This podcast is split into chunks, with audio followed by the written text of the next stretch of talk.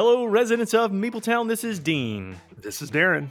And today it's all board game conventions all the time. We're going to be talking about Gen Con. We're going to be talking about Chuck Con. We're going to be talking about Tennessee Game Days and whatever else floats our boat as it relates to board game conventions. So thanks for joining us as we seek to create community through board gaming. This is episode 138. Let's kick this pig.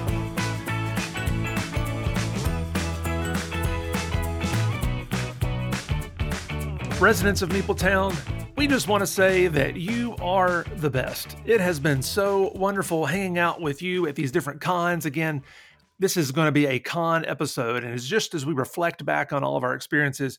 Just want to start off by saying you are the great, you are the greatest. Meepletown has been has been growing by leaps and bounds. Residents are are, are moving in, and uh, we're expanding the city limits, and we, we're selling T-shirts. We're we're we're meeting new faces and if you are so inclined, if you appreciate what we do, if you are benefiting from this, if you're blessed from this podcast and YouTube channel and other things we've got going on, we encourage you go up there to your where, where to wherever you get your your podcast from, or and leave a little review. Leave one of those little five star reviews.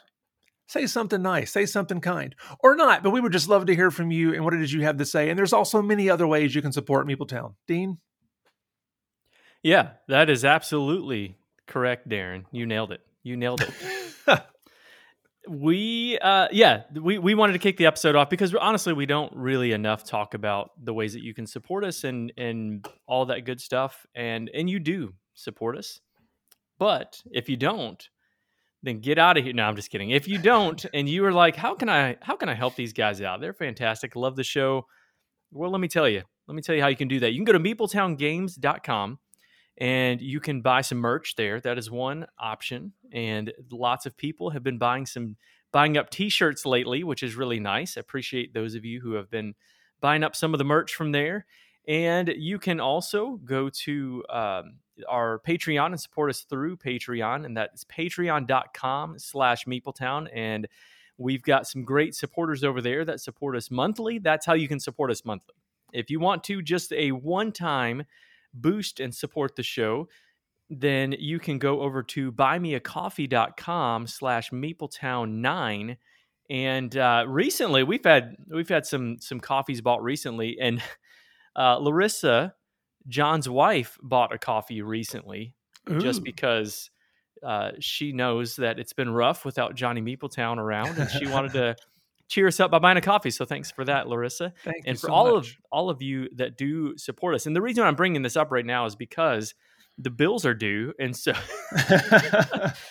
uh, we we we definitely you know we don't make any money. We've never made any money on Meepletown. We have used some of the money to go to PAX U one year, and then also to buy a few games over the years. Not a ton. A lot of those that we get extra review copies, but we do have to pay for our website hosting. We have to pay for Podbean hosting and all that. That's for the podcast.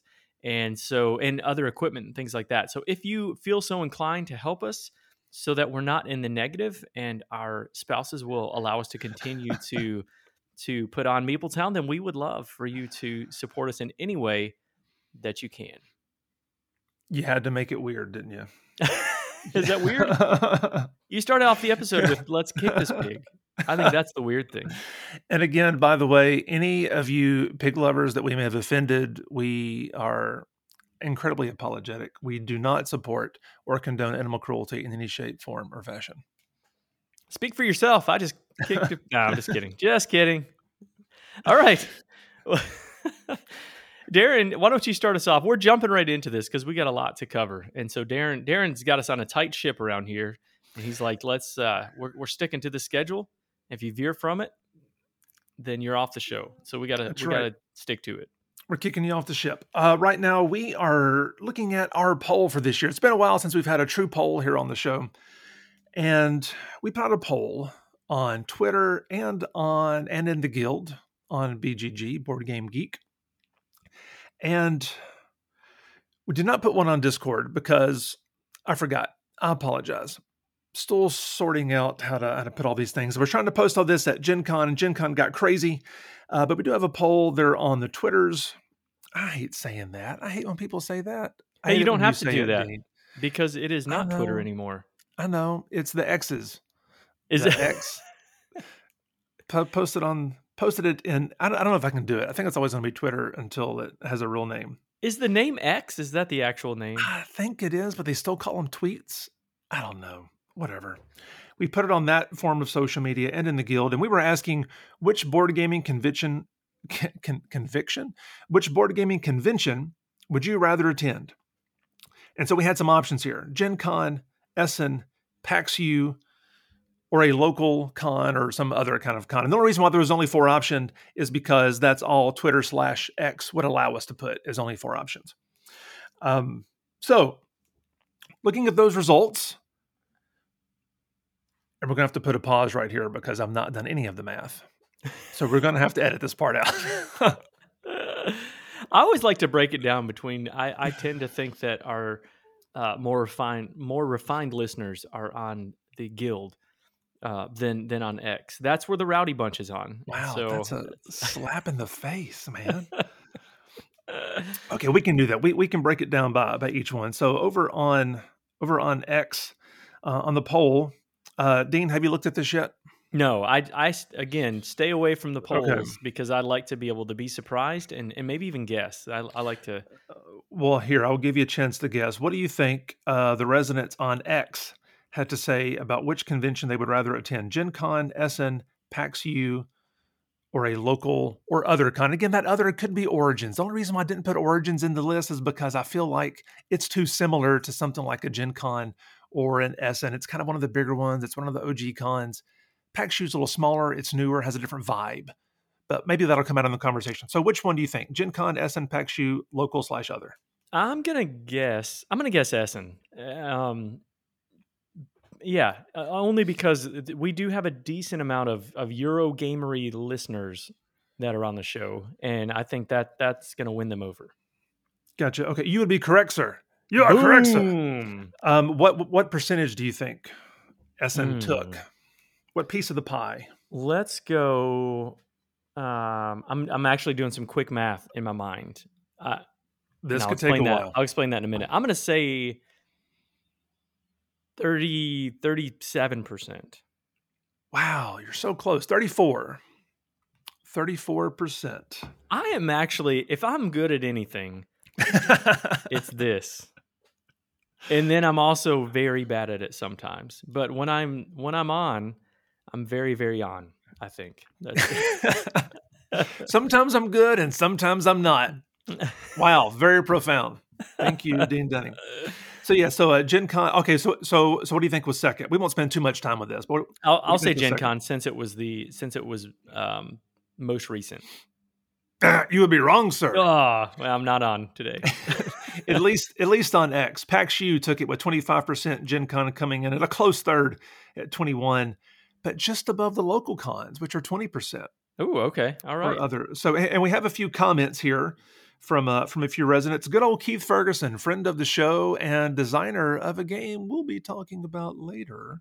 hmm Um said it said so this was a hard choice. His first Gen Con was this year's Gen Con, but um says it's really hard to ignore that PAX U is an easy drive for him. He lives up in that area, so very convenient. Yeah, he's he's DC area, so that's that's just yeah, a yeah. couple hours away. And a few others. Um Chubby Meeple said Origins Forever and I Play Red was BGG Con all the way. So some of those other big major cons getting some love. Mm, yeah, yeah, yeah, yeah. I, I hear really good things about BGG Con. It's, that would be a fun one to go to if you want to play a lot of games, is what I hear. And we'll we'll, we'll go through some of that later, some of the vibes from the different ones. Um, yeah, yeah. But All right. So looking at uh, at the guild on BGG, this is the one you said had the more rowdy, the more no, no, rowdy no, the guild, residents. the guild is uh, it's refined. Uh, the refined residents and the rowdy residents are on X. Is that what you're saying? hmm Yeah, these are the ones hanging out at the Meepletown Museum. They're Mm. uh, drinking fine wine. Twitter, you know, they're they're uh, they're hanging out at, at football games and uh, football, not American football, but soccer Oh. games, and they're you know shouting and and Ole, ole, ole, Yeah, ole. that's the that's the X crowd. That's the X crowd. Okay, so the refined guild crowd, where do you think they came in on this? I On think this they're also poll. Essen. That's what I think. You would be correct, sir. Um, Followed by Gen Con. Well, uh, so that is a, a negatory, good buddy. Okay, Uh, I should be have just wrong. gone with the the other Yep, one. yep, yep. You should have quit when you were when you were ahead. Right now, you're fifty percent. Sometimes Okay. you're on, sometimes you're not. How self prophetic. So, what what percentage of the vote do you think Essen took over on the guild? I'll say since it typically is a more refined group, forty percent. Wow, forty point nine. Boom! Killing it. I think you're cheating. Nailed it. I can't yeah. see your screen. I think you're cheating. No, Um, no, no, no. I did not cheat. So, not Gen Con. What do you think came in second? It was an overwhelming second, by the way. um. Oh wait. So it's not. Uh. Oh. Uh, I guess PAX U maybe. No, man. This Okay. is this is the local other crowd. This Uh, is the group. They don't like the rebel rousers. I don't- They don't- that makes Thirty-six percent. Yeah, yeah. Thirty-six percent came in for the local and other. Let's see what some of the comments had to say. Um, some talk about going to Germany for Essen, uh, but of course, uh, that's that's my biggest pull. Push pull.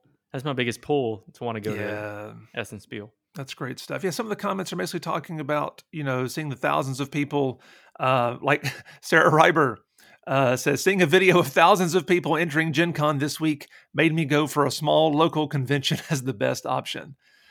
I uh, I feel that, Sarah. It was it was intense. We'll be talking about that here in just just a bit. A few Dice Tower cons get mentioned here. Um, yeah, excellent stuff.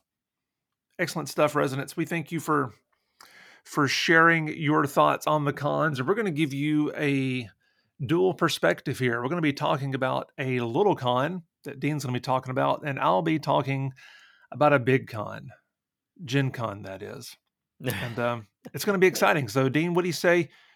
Um, we get right into well. I'll tell you what. Before we do that, where would you fall on this on this poll? Which would you prefer? I know you said Essen. Is that really what your your final answer? Is that what you're going with? I, I think what we're yes, it is that that is my final answer. Um, now followed by it's difficult. I, I really love PAX U, and I doubt Gen Con is going to be better than PAX U in my mind. That that I have I not I've not been to Gen Con, so I don't know that for sure. But the area of I, I- like Philly better than Indy, just in my experiences traveling. And, that hurts, um, man. That yeah, hurts. I know. I'm sorry. I'm sorry. Eh, So there's that. I, I enjoy that. Um, the food.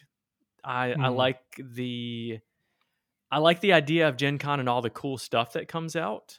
Um, although this year didn't. I don't know. We'll, we'll talk about that a little bit later. I don't know if I was as jazzed this year as I have been some years in past in the past. But yeah, not the you? con's fault not the con's fault um yeah so having having only done really big cons i've only been to pax u i've only been to to gen con two years like that's that's my experience again two very different sized cons but both i've considered big cons never having gone to a local con well i guess actually gen con is my local con so you know um, I guess that really- counts. I would, I, I, would- I think I prefer the big spectacle of the large cons. You know, we've talked about this some in the past, like a Gen Con or Essen, I would love to go there. I want to go back to PAX. I think a local con would be great because you just get to sit around and play. There's not a whole lot of playing, um, at least in my Gen Con experiences. I know you can find time and space to play, uh, but that's not been necessarily my experience thus far. But local con would be great. But I'm still, if I had to choose, I'm going big crowds. I'm going. Uh, I'm going big money. I'm going big con. So I get that. I I I can I can be both. I think at this very moment, um, there's some big cons that I want to go to, and I'd like to spend some time doing that. But I've really enjoyed. I've gone to many small cons, and I've really enjoyed. I've really enjoyed those. Eh, but again, it's it's not the spectacle. It is just playing games, which is what I'm going to talk about in a little bit. But I kind of like the idea of going and being with a ton of people, and there's usually a lot more things to do than just Mhm. you know, eh, Right. than ju- just the gameplay. And there, you can do that if you want. Even even if you don't care about the new releases, I think there's still a lot of options of things that you could do. Um, you know, playing the new hotness and and all that sort of thing. So I I think at this very moment there's some big cons that I really want to try to go to, and that that is not better than small cons, just different because I still want to do the small cons. Yeah, Which, by no. the way, I, will mention this so that I don't forget it because I don't think we have it in the show notes. But I did mention Tennessee Game Days the Tennessee Game Days meets twice a year now. There's a fall and a spring one. The fall one is coming up in about a month. It's already sold out, people. Sorry if you want to come mm. to. Nashville and go to that convention. I apologize, but you cannot. You cannot. You can sit outside and watch people play games through the window. that's that's what you'll have to do. But I'm excited about that. I doubt I'll be able to. Uh, as always, it feels like I'm always always got something going on uh, I'll try to go to as much as I can, but I know that I won't be able to go the whole weekend. Um, that's the negative about a about it being a local con is other things come up and it's you know I'm not taking a whole weekend off for that. So, well, so we'll see. We'll see. Just breaking hearts and crushing dreams right and left, aren't you, Dean? Yeah, I think yeah, so. I think so. Yeah, well, or making people happy. well, there's that too. Uh, moral of the story is make the big time where you are. Um, very wise words from someone much wiser than me. I don't know who that was. I just just throwing that out there. Yeah. Let's get into our feature of con recap. Okay, we are going to recap some cons. We're going to start off with Little Con, is how Deron has it in here. And I'm going to be talking about Chuck Con, which took place. This is Chuck Con number two which took place in Auburn, Alabama. I'm going to read this real fast. This is uh, the history of Chuck Con as, uh, or, or, like a, a, I guess, an, an overview of Chuck Con as uh, Verla puts it. She says, Once upon a time, there was a Facebook group run by a kind soul named Chuck Yeager. His group sparked many friendships online over the years, and they were made even stronger during the pandemic. Eventually, the friends decided that they needed to meet in person and a friend called a friend con they called chuck con was born and that's what we did this last weekend. Now chuck uh, passed away a year or two ago at this uh, i guess about a year ago at this point. And this was a group that i you've heard me talk about a lot over the years. This was the gateway group that was then renamed chuck con after uh, after or renamed the chuck group. I don't remember what it's called now honestly the group itself um, but the con was renamed to Chuck Con uh, at, to honor Chuck because in reality, for me, I joined this group during the pandemic and they became a really close group of friends. And we just happened to all like board games as well. And uh, I was invited on, on by it's either Steve O'Rourke or, or BJ from Board Game Gumbo, one of those two. And so there were uh, what did what did Verla say? Twelve of us that were down there. I could only be down there for a day and a half, and this was a four day ordeal. Uh, people from all over the U.S. Some from the Northeast, some from the Northwest, some from the South, some from the Southeast and Southwest, and all the way from Louisiana, if you believe that. And so we just got together and played games. And because I wasn't going to be there for very long, I wanted to one spend time with people and hang out, and, and we did some of that. But also, I wanted to play as many games as I possibly could. So what I'm going to do is just kind of go through some of those games that I played and just a, a, general overall feel of of this type of con. When I say little con, I mean from a 12 person convention. Some people might not call it a con. To Gen Con that Deron's going to talk about is quite the leap, but uh, maybe I'll, a little. I'll, uh, I'll hopefully sell you on this sort of con if it's something that you're interested in. So we get together, we uh, do shopping together. So all the food shopping ran over to Walmart, had some fun trip there, and uh, I, I, think BJ bought the Auburnopoly, if I remember. He was he has a huge Monopoly collection. He doesn't really, but Jay Bell does, and so Jay Bell bought uh, Auburnopoly and we played that all weekend. Really, it was a great time. It was a lot of fun. No, I played. Uh, uh, we did that. We went out to eat and uh, just had a lot of fun talking. And when we first got there, Jay Bell had Shake That City, which is a um, uh, not lightweight. I'm, i want to say lightweight. 1.85 is the weight of this game, but a very thinky game where you are shaking up a box of cubes, dumping them out, and whatever pattern comes out, you're going to have to put uh, pick a color that you're going to put on your board, similar to something like a. Uh, it, it had feels of oh, what's what's the game that I'm thinking of now? It's the Quadropolis from Days mm. of hmm. Wonder. Had a feel to that where you have to put your city buildings in a particular order and you're going to score points based on the order that they're in your city. I, by the way, was terrible at this game. I was very, very bad at this game. Pretty sure I came in last. I, I should have if I didn't, because uh, I, I only had one. There's like nine or ten in-game scoring things that you can get.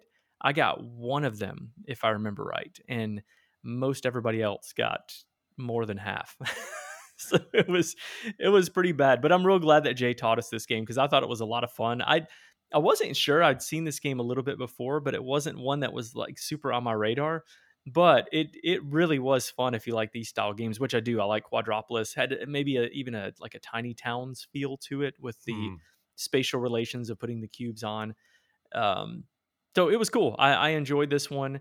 And then, so that was the first game. I got there, played this game, and then we went out and did all of our shopping and eating and all that good stuff. And then that night, and this was this was a lot of fun. I'm real glad that we did this. We played some party games, um, and we played some fun fun party games. We played Green Team Wins, which I've talked about on the show uh, months ago, I guess.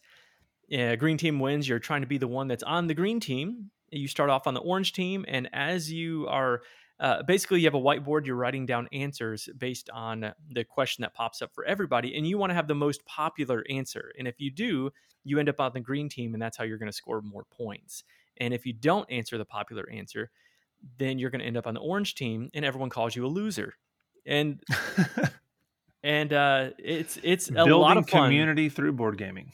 this is one of the best. This is one of the best party games out there, as far as I'm concerned. It's up there with I think it's up there with Just One with So Clover. I think it's fantastic.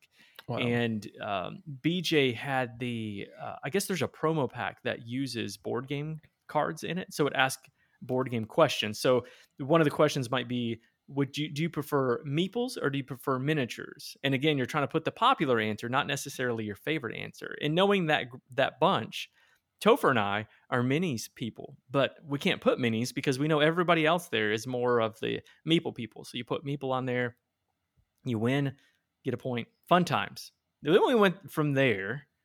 That night we played Poetry for Neanderthals. Have you played this one, Deron? I have not. I've seen it, but I have not had the chance to play it. Yeah, this one's all over the place. It's it's at Target. It is at Barnes and Noble. I saw the other day.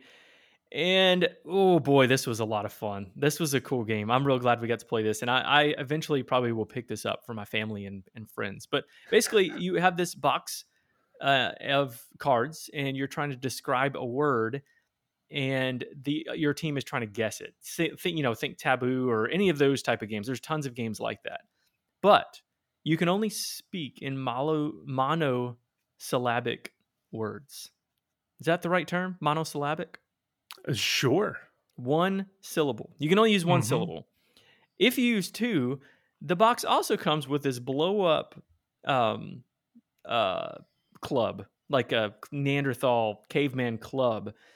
And if you're if I'm on the other team and you are describing a word and use double syllables, then I get to bop you in the head and you you lose a point. It is so fun.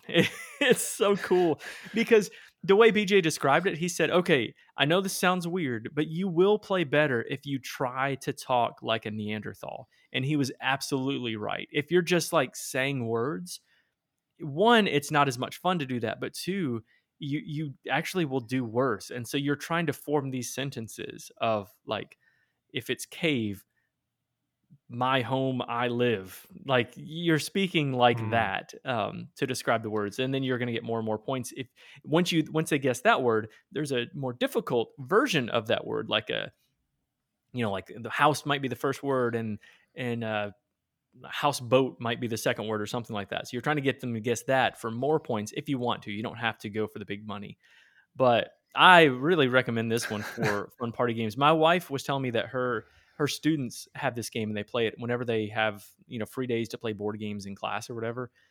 Uh, she has students that play this, and she's been watching them but hasn't played it. So now we're gonna have to we're gonna pick this one up. It's it's fun times. Mhm. Yeah, like one of the examples it gives there on on the BGG page. It mentions uh, trying to describe the word broccoli, and my first thought was I would say vile weed. If uh, Yeah. if you're a Seinfeld fan, you might get that that reference. This, this looks you can't do that. You get bopped right in the head. this looks like uh, something that would be um, offensive to Neanderthals everywhere. As you as you poke fun of the way they of the way they speak, I'm I'm ashamed of you, Dean.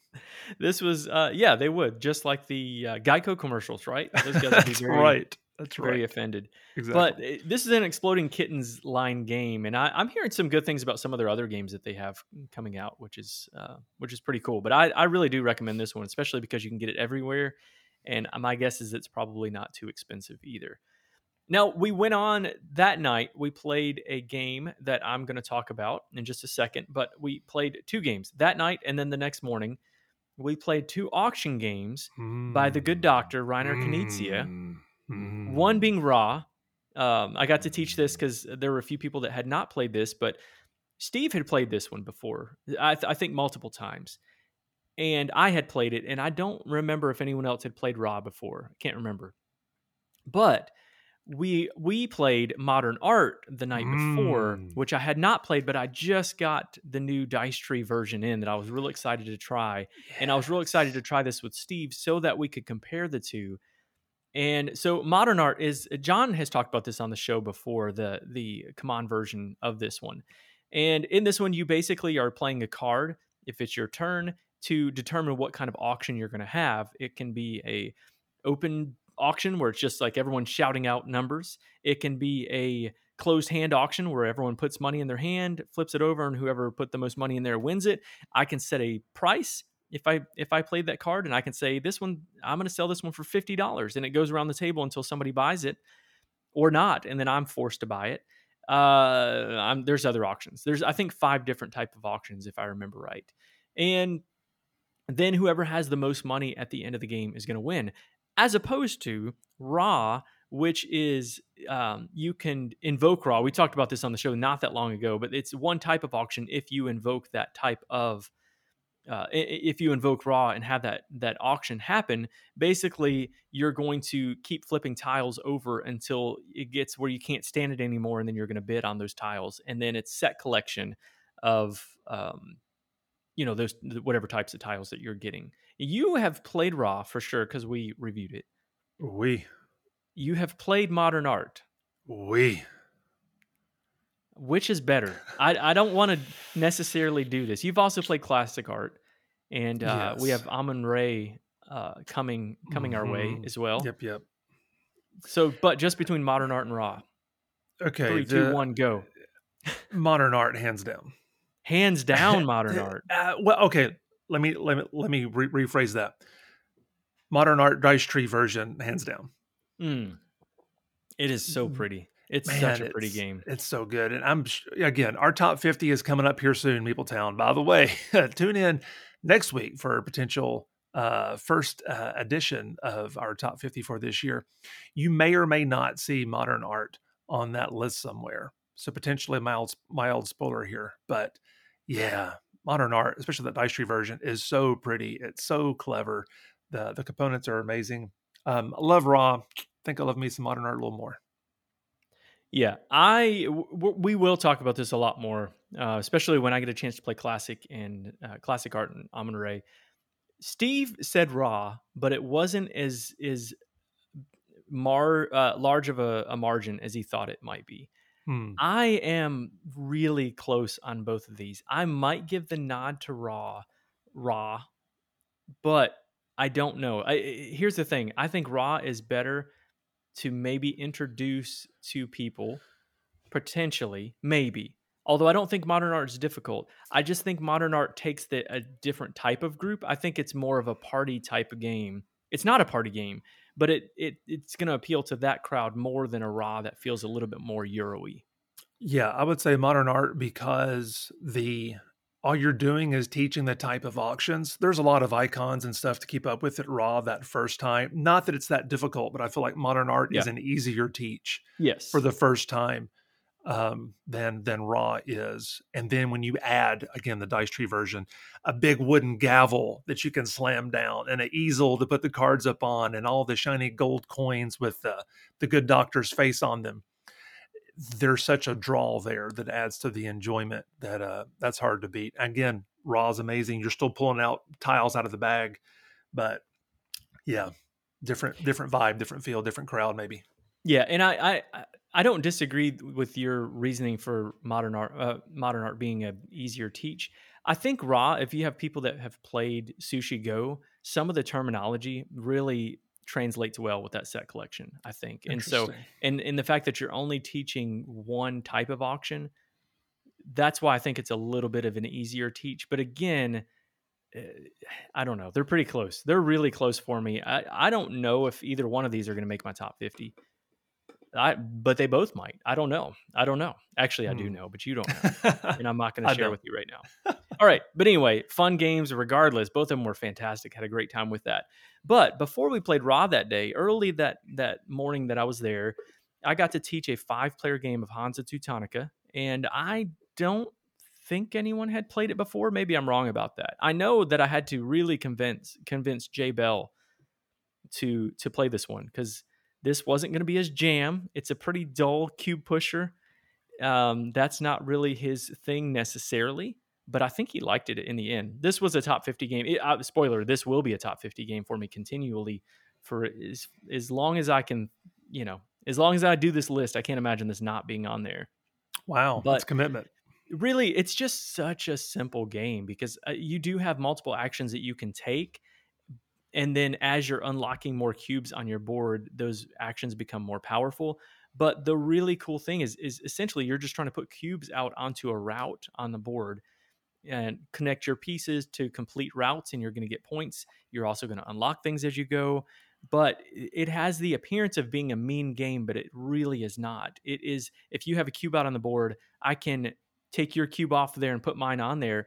But if I do that, I have to lose a cube, and then you also gain a cube, and both of your cubes still stay on the board. You just have to move it to a different route. And so, it feel a similar feeling to like a, a brass brass uh, Birmingham, where you it's not really mean whenever you do something to hurt somebody. It actually helps them, uh, and, and in fact, you set yourself up a lot of times so that somebody will have to move your cubes, and so you're kind of getting in each other's way but you're all doing it and it's just such a fun smooth game i think everyone had a good time playing this one uh yeah I, I as far as as far as i know everyone enjoyed this one i did Cool.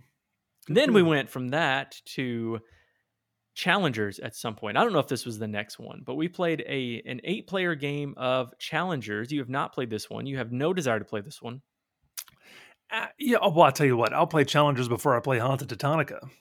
what all right okay When when was the last time that cube pusher won a Spiel des Jahres? Huh? Tell me that. Man, I I cannot argue with that logic. Actually, I um, although I am looking it up to see if it did. I'm sure it won awards. It had to have. no, there's no. It's too ugly for that. It's okay. You're not you're not wrong about that. You you win this round, my friend. Aha. Okay, so oh yeah, won tons of games awards. Board Game Geek, Golden Geek, Best Strategy Game, and Board Game Geek Game of the Year, which you have said is your favorite. I have, but you know, Well, next You- to Dice Tower, it's not. But you can't you can't trust every award. uh, I'd play it. I'd play it, but no, I, I'm I'm not jazzed about either of those two. there we go. Okay, so in challengers, you are uh, you're playing war basically, but that's not the crux Aha! of the game. I knew it. the crux of the game is you are building up your deck. You're trying to have the best uh, deck against other players. Higher numbers beat out the other numbers, like in war. So you and I line up. I flip a card over. If my number's higher, then you then I now have the flag. It's capture the flag is what it is, and then you flip your cards over until you can beat mine, and then we keep going back and forth. But you also you have other things that are happening. Like it's not just you beat my deck, it's also if I have too many cards in my deck and I have too many people that go to my bench, yada yada yada, then I'm also going to lose that round. But the cool thing is this is a tournament game. I've played this game multiple times since I talked about it as my hotness game uh, a month and a half ago or whenever that was. But I've not played a full on eight player tournament of this game. And this is where the game really shines. And I think I think everyone had a great time playing this one as well. I definitely did, and I already own the game, so I don't have to worry about picking this one up. But I am hoping to get this played more and more. Maybe even at Tennessee game days. Maybe I can I can lead hmm. a game of this if I can find eight people to play. Fantastic game, loved it. Got destroyed, and I still had a great time. That is Challengers. I got two think, more to talk about. Oh, go ahead. Sorry, no, I was going to say, do you think you'd lead a tournament of challengers at uh, Tennessee game days? would that be viable? It would, yes, it would. I'd have to have multiple sets of it. And gotcha. I don't know. There's some balancing issues with how many cards because there's certain types, a uh, number of cards. Um, I guess it wouldn't really matter though if you're as long as you have a good number, maybe 16 people. Ooh, I would love to do that actually. If I could make the time to do that, I, I need to reach out to I need to reach out to Rick or Russ and see if that's an option. Anyway, Cool. Uh, okay. All right, Deron, you you wrote me in there. Haha. a Meepletown uh, featured challengers tournament at Tennessee Game Days. You heard it here first. okay, two more games quickly. Sorry, I'm I'm going longer than I had planned. Three Ring Circus, we've talked about this on. I, I taught this one as a four player game, taught this one to Kelly, Verla, and BJ. And this was BJ's number one game he wanted to play over the weekend because it hadn't it's not released it just released at gen con and so uh, he was really wanting i think this was one of one of his games that he really wanted to play. Taught this one at four players played it and it rose big time for me. Even though i really like this game anyway i liked it even more after i played this at the full four player count.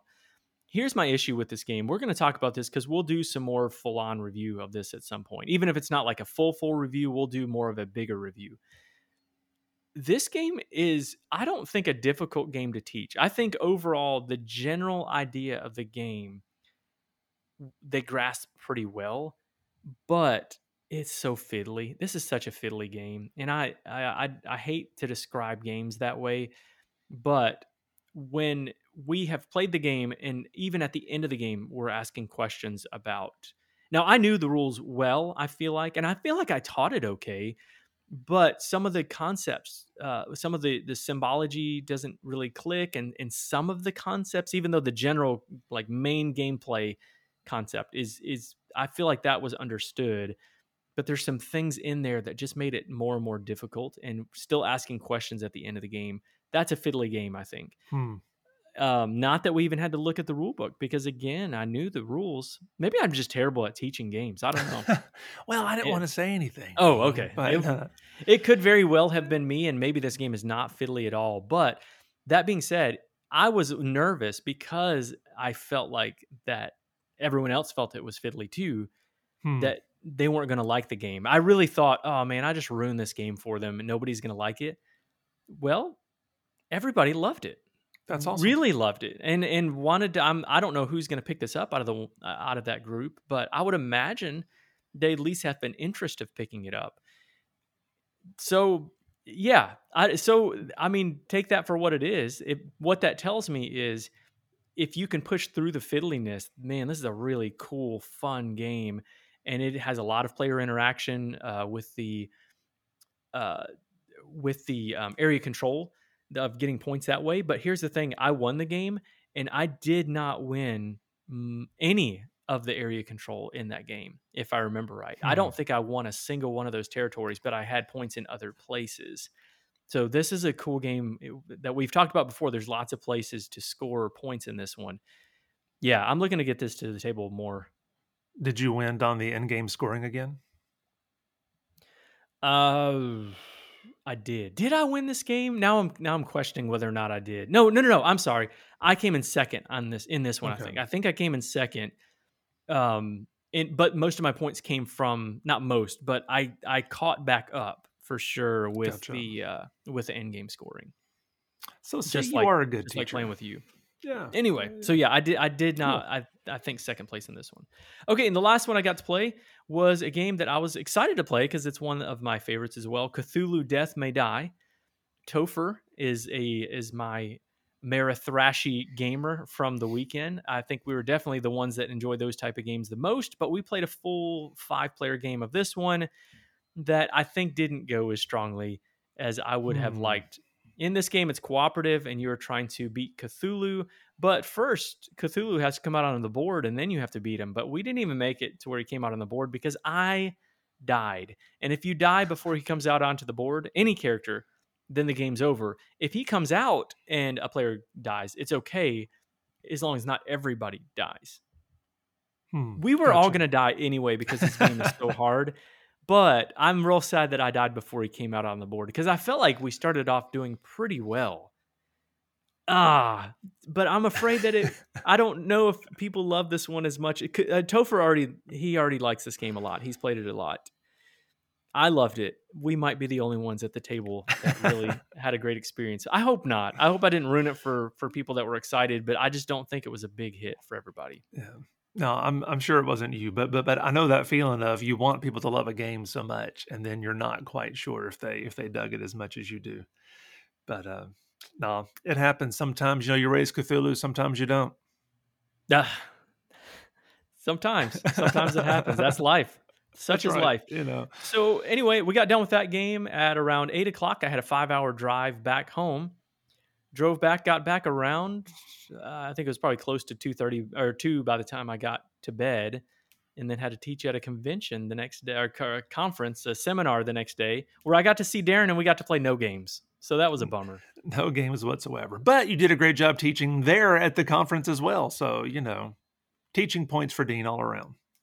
So my quick takeaway of Chuck Con or any little con, they are so much fun. If you if you just want to play games and you don't care about the new hotness, you want to hang out with friends, this really is the way to do it. And and eh, we you know got a cabin or, or got a house, an Airbnb house, and um, ate meals cooked together. Eric cooked an amazing um, spaghetti dinner that night that I was there. Fantastic. Um, yeah, just made sandwiches for lunch and just had fun. You know, I I think it. I love doing that. I I do this with a Mancation group that I have coming up in a couple weeks. Actually, Mhm. before. Hey, I didn't think about that, but I have that coming up even before Tennessee game days, where we get a cab and play golf and board games, and so I, I highly recommend it if that's what you're looking for. But if you're looking for something much bigger, thousands of people, people getting trampled over trading card games, then I recommend you go to Gen Con, which is what Deron's going to talk about. And yes, it was quite the event, quite the the spectacle. And so um what we thought we might do as we talk about Gen Con is potentially talk about some of the announcements and things that, that came out uh, either at Gen Con or around the time of Gen Con. And then I'll share a little bit more of the of the experience, kind of like how Dean has, and maybe get into some of the games and things that that I played while while I was there. Dean talked a little bit too long. I I, uh, I I apologize. I just get so excited about the games. No, no, no. I mean, hey, the little cons need their time in the sun. It's not just about the big stuff. you That's know, right. It's about those little ones and the relationships that are that are built and encouraged there. Yeah, Mr. Um, Big Stuff. Who do you think you are? I'll tell you who I am. I'm the guy that stood in a sea of humanity, 70,000 plus Oof. in a crowded convention center. You were in a little house with 12 people, 70,000. I thought it was Um, 80. Was it well, not 80? Well, okay, so so here's the deal. While I was there, the rumors were that it was 85 plus, 85,000 plus. But then at the end of the show, when Gen Con did their official press release, they said record breaking numbers of 70,000 plus, whatever that means. But they definitely, definitely made it sound like it was the most ever, with over like 540 different vendors and Oof, over wow. 20,000 events going on over these four days, the best four days in gaming, which, depending on what your definition of best is, I could say that's a true statement, you know? Um, Best is biggest. Um, you know, it matters. So, some of the announcements that, that came out from Gen Con, other than just how large and grand it was, is that they also marked their 20 years in Indy this year by extending the contract another six years. So Gen Con's going to remain in Indy uh, for, well, until 2030. Boo. So, I'm just kidding. it, it, I know there's there's some back and forth about whether or not uh, Indy is the best spot for it. Um, politics and other things that people will, will criticize Indiana. Uh, p- putting all that aside, the convention center and the space with the Lucas Oil and the hotel and the hotels, it seems to work pretty well in my meager two years experience. So if you are interested in going to Gen Con next year, it will be August 1st through the 4th. So um, book your tickets.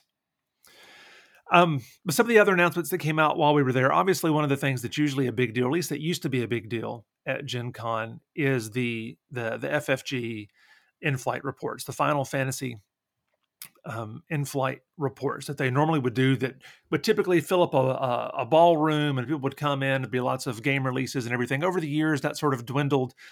Uh, the pandemic really killed a, a lot of that when no one was going and they shut down. And so now this year, it was just a handful of in-flight short videos they put up on on YouTube. Did you see some of these, Dean? I did not well briefly. Yes, I did briefly, but not not as much as I normally do. I'm usually glued to my computer with the Fantasy Flight. Yeah, yeah. Stuff uh, at Gen Con, but not this year. Yeah. Well, in, in my opinion, there were some interesting things, but with my taste, it was a little disappointing. You didn't miss a whole lot. Uh, some of the stuff that came out in the in their in their announcements were they released, and I just realized some of my notes are missing from this. Um, so one of the things that they did, they released some information about Star Wars um, Unlimited, those products, and all those things, because that was one of the huge demos at the con. They, um, again, this is their new um, trading card game, collectible card game that's that's coming out next year. It was not at this year's con, and I asked the guys at FFG if it's going to be at next year's con because we don't want another uh, Lorcana situation, which we'll get to here in a bit. but but but they announced some products like deck boxes and play mats and some really uh, innovative card sleeves, new kinds of card sleeves for the cards, and some really interesting products for those that are going to want to play uh, Star Wars Unlimited. Um, people were hoping they would say something about the Star Wars deck building game, and the only thing they had to say about that was that they hadn't forgot about it, that there's more stuff coming, and that literally was all that they said. So, what a thanks. great opportunity that could have been. Honestly. Man, yeah, and I feel like in a lot of ways that was the theme for the con for many companies. I feel like missed opportunity. But That's missed opportunity. Um, so, so we had some of that. They did mention for those Marvel Champions uh, living card game fans. They did mention that the the end of this next evolution series that they've that they uh, this series of cards and packs and expansions that's coming out, the next evolution, which is kind of the second X Men pack. They said they're going to finish off that line with a uh, the final hero pack is going to be Deadpool. There's a lot of X Force and things going on in this pack, and so Deadpool is going to be the last hero pack of this line. Have you? Have, are, are you playing much of Marvel Champions living card game? Uh, I say yes, but I'm not. I'm not up on everything. I I'm back on the first expansion, uh, the, like the first big box expansion. But I've got a lot of the hero decks and stuff like that. Love this game. It's fantastic. I'm just not, you know, buying everything for it. Yeah. The, does Deadpool excite you? No, it doesn't. Although I, mm. I hmm. did. I have been watching the um, the Wrexham uh, documentary. Oh yeah. Uh, so I like Ryan Reynolds, and I think I might be a Wrexham fan. I don't know, nice. but not Deadpool. I don't love Deadpool. Gotcha. Um, I'm not a huge Deadpool fan, but I think just the silliness and cleverness of this is one that I'll probably pick up at some point. In the realm of living card games, they also mentioned some Arkham Horror stuff. Um, for for for Arkham Horror, the card game, of course, a new investigator and campaign expansion has been announced and that is the Feast of Hemlock Vale. And this is going to have like a day and night kind of component where some things that happen at night are going to be bad and some things that happen the day are going to be bad because everything that happens in Arkham Horror, the living card game, is bad. But it is also also so much fun. For those of you that, that are fans of that, uh, you've got that to look forward to. There may have been a few other things they mentioned, but by and large, the FFG in flight shorts um, not quite as excited. Well, I take this back. One last thing from them was they announced a new expansion for Descent Legends of the Dark. So for for you Descent fans, uh, you've got more more stuff coming your way. But outside of FFG, there were some other announcements as well that came out around this time. Things like Wyrd Games uh, announced that Vagrant Song is going to have a new expansion coming to Kickstarter. Um, the Encore expansion. So you Vagrant Song lovers, that's going to be awesome. Uh, Fantasia announced, um, well, I know Meepletown broke this news several months ago about a new reprint of Colosseum and Fantasia released some early images of that. Have you seen the art of the of the new Colosseum version from Fantasia? Have I seen the art? Holy moly. this art is amazing. I am so so excited. So excited about uh, both of these cuz you know the two the two different games. One that is uh, the reprint and the the other one that has some changes to it, um, a la Brass Lancashire and Brass Birmingham. Even though they're totally different games, that's that's kind of the idea. Mm super pumped about that. Yeah, no, it looks awesome. Um, also from Arcane Wonders, who you know creators of Foundations of Rome, which I know you're a big fan of, they announced a a um, a more retail friendly version that's not going to have miniatures of all the buildings. It's going to be cardboard tiles. It's designed to to actually be bought in a normal store, called Foundations of Metropolis. And so it's not going to have the expansion stuff in it, best I can tell. It's going to be basically the base game with cardboard tiles to get that same Foundations of Rome experience, but with less plastic and less of a price tag. You heard about this, right? No. Why did oh, you not oh. text me on this? You know how many times I've talked about this on the show? I'm just now finding out about this. Mainly, I thought okay, we talked about this. Okay. No, we didn't. And I had show notes in one place and Deron had them in another. I didn't realize that we, I was like, why is Deron not adding any show notes? It's because we had two separate documents. So I'm just now reading these on here. Yeah, wow. Oh, I'm I'm going to text John uh, right now. Actually, do it, do it, do it. My only thing about this one is I was hoping for a more grander theme, like just the regular city theme of building a metropolis out, because it looks like an urban city is what you're doing. I'm not quite as as stoked about that. I would have loved to have seen something like Rome or Greece or something along those lines. But at the same time, I also understand if they want to, if they're going to keep making versions of this in grand plastic productions, you might want to save those ancient civilizations for something like that, where it's easy to put an urban city on a cardboard tile. That's a little disappointing. I might check it out, especially if they bring in some of the expansion stuff, because like I've heard from you and others, the Foundations of Rome game really sings once you start bringing in some of those other expansions. So if this is just the base game, I might wait for them to add a little more to it but but I knew you'd be excited about this. Very, very well. Uh, I mean, I'm excited for other people. I'm I'm not going to pick it up, but probably. Gotcha. I mean, it doesn't really make that much sense for me to. But John, I think will be really excited to hear about this. I can't find any information on this though. They don't have a, a BGG site or anything like that yet. But nothing I'll, yet. Uh, okay. I I would appreciate you putting a link in here so I could. Yeah, yeah, yeah. I'm totally kidding. Um, but that's that. yeah, I, I'm excited, very excited for people, and I think a lot of people have been clamoring for this announcement to be made. Yep. And there are a few other announcements that you even told me about. Uh, some stuff from from Renegade and Direwolf. If you want to go ahead and share some of that? Mm-hmm. Yeah. So the Renegade one um, came through. I, am sure they were announcing this at their booth, but since I wasn't there, they had sent out an email at the same time as you know posting it and social media. But that is the announcement of G.I. Joe themed Axis and Allies, which is, I don't know how I feel about that. Yeah, I don't either. I, I am, well, I know I'm excited for people. I don't know enough. I've never played Axis and Allies, although I have a desire to.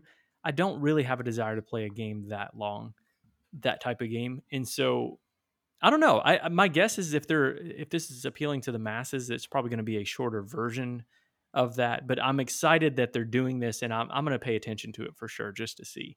Yeah. And then Transformers version of Robo Rally, which is I've not played Robo Rally either, one that I really right. want to play, and they just re-released the uh, regular Ro- Robo Rally at their booth this year, along with Acquire. So I'm really excited about that. I, am yeah, I, I I think it's cool that they're taking some of these old, really popular games and then slapping an IP that they that they you know have used in the past on some of these some of these games. I think that's cool. I would love to see more of that. I don't know. I, I wish I would have come up with a list of ones that I want to see, but maybe I don't know, something with Ra that's rethemed since we're talking about a classic game. Maybe a Hansa Teutonica that's, uh, you know, a He Man version of Hansa Teutonica. That's, that's actually a terrible IP to slap on there. But, you know, anything. Ninja Turtles, uh, that's really popular right now. Put some Ninja Turtles on a Ticket to Ride. That's.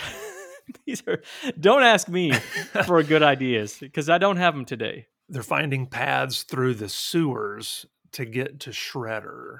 Okay. Is that All maybe right. how that the TMNT Ticket to Ride version would work? That could work. Maybe a uh, Where in the World is Carmen Sandiego Ticket to Ride? That's better, right? Mm, uh, uh, maybe. That's worse. Yeah. it is somehow worse. it's actually worse. okay, so that was that and then the Dire Wolf one that you mentioned. Now, this was a lot, and I don't know if this was announced at the con or if it's just something I saw right afterwards, but it's all the hotness right now. Let me let me share that one in just a second. The first not as hot ones are the digital implementations that they have coming out because they are a digital first company, or at least they were. I don't know if they still are.